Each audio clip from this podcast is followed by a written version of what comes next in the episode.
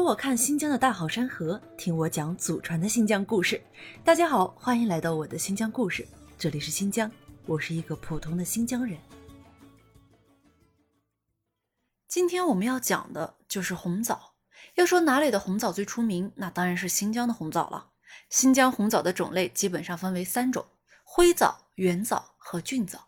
灰枣多产自若羌县，又名若羌枣，因为发育期通体发灰而得名。个头略小，表皮的皱纹较多，且纹路较深，果肉紧实，口味甘醇。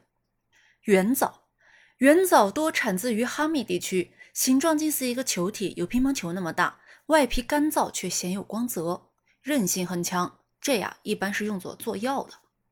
菌枣多产自和田和阿克苏地区，又叫和田枣，体呈圆柱体，表皮褶皱多。但比起灰枣，沟壑却并不是那么深，个头是藻类中最大的。最大的和田枣有甚至鸡蛋那么大，肉质瓷实，回甘发酸，核是比较细小的，在市场上受极大的欢迎。市场上比较常见的和田枣有和田大枣、和田玉枣、和田玉枣、和田。贡枣等多个品名叫人难以选择。其实不论它叫什么名字，都属于和田骏枣，只是因为品牌不同，让称谓出现了变化。口感和功效其实都是差不多的。其实现今的和田大枣本产自于山西的太谷，是山西太谷的优势产业。但由于春季花期和秋天收获时节经常下雨，导致授粉不均匀，再加上病虫长期侵害枣苗，使秋收的产量和质量都难以得到保障。山西人很是苦恼，他们不想让祖上流传下来的枣子葬送在自己的手里，他们要寻找属于自己的突破口。这个时候，新疆站出来了，通过转植、嫁接等方式，这些原本在山西的枣树。在新疆的阿克苏、和田等地区安了家，而这些转移过来的枣子质量优、产量高、寿命长，且再未被病虫侵害过，和田大枣也就此出名。所以说，今天我们所吃到的和田大枣，其实和山西的湖平枣、骏枣本是一个品种，唯二的区别只是在于产地和质量的不同，而质量上所呈现出的区别却是源于产地。和田位于新疆南部。北连塔克拉玛干沙漠，南接昆仑山脉，是一个具有显著干旱荒漠性气候的地区。这个地区的昼夜温差很大，平均温度差可达到二十度，全年最高温度三十八度，日照时长高达十二个小时，为枣的生长提供了极好的条件。得天独厚的生长条件，让和田大枣获得了足量的营养物质。和田枣除去蛋白质、脂肪以及糖分以外，更是含有维生素 A。B 族维生素、维生素 C 等多种维生素，以及氨基酸、铁、钙、磷、镁、钾、皂带、生物碱、黄酮等十八种矿物质，还含有苹果酸、酒石酸以及胡萝卜素等等等等。营养物质如此丰富的和田大枣都有哪些功效呢？第一，补血。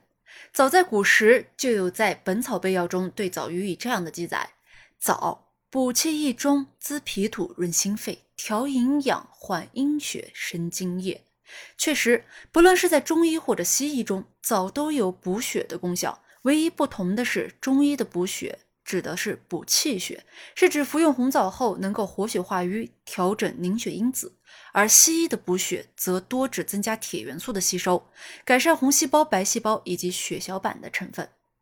第二，补充维生素 C。和田枣中含有维生素 C，在果类中是排名靠前的。而也正是因为维生素 C 的含量高，从而能有效的预防胆结石的发生。大量的维生素 C 会将体内多余的胆固醇转化为胆酸排出体外，改善心肺功能和血液循环。第三，提高免疫力。和田枣能促进白细胞的生成，提高血清白蛋白，从而保护肝脏，提高人体的免疫力，甚至具有一些防癌的功效。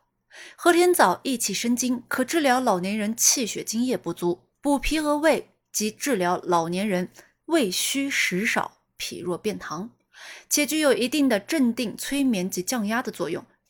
关于和田大枣，我们今天就分享到这里。关于和田大枣还有什么疑问，欢迎在评论区留言。下一期我们将给大家介绍维吾尔族妇女最喜欢的土产丝绸，别忘了关注和订阅。左右大小，两头大小不一，褶皱较少。二闻，和田大枣在闻上去会有浓郁的枣香味儿，若有异味，多半是添加了荧光剂。三压，和田大枣的韧性是很足的，用手指轻轻按压，果肉会微微回弹。四切，和田枣的枣肉呈淡黄色，且枣丝绵密，枣核极小。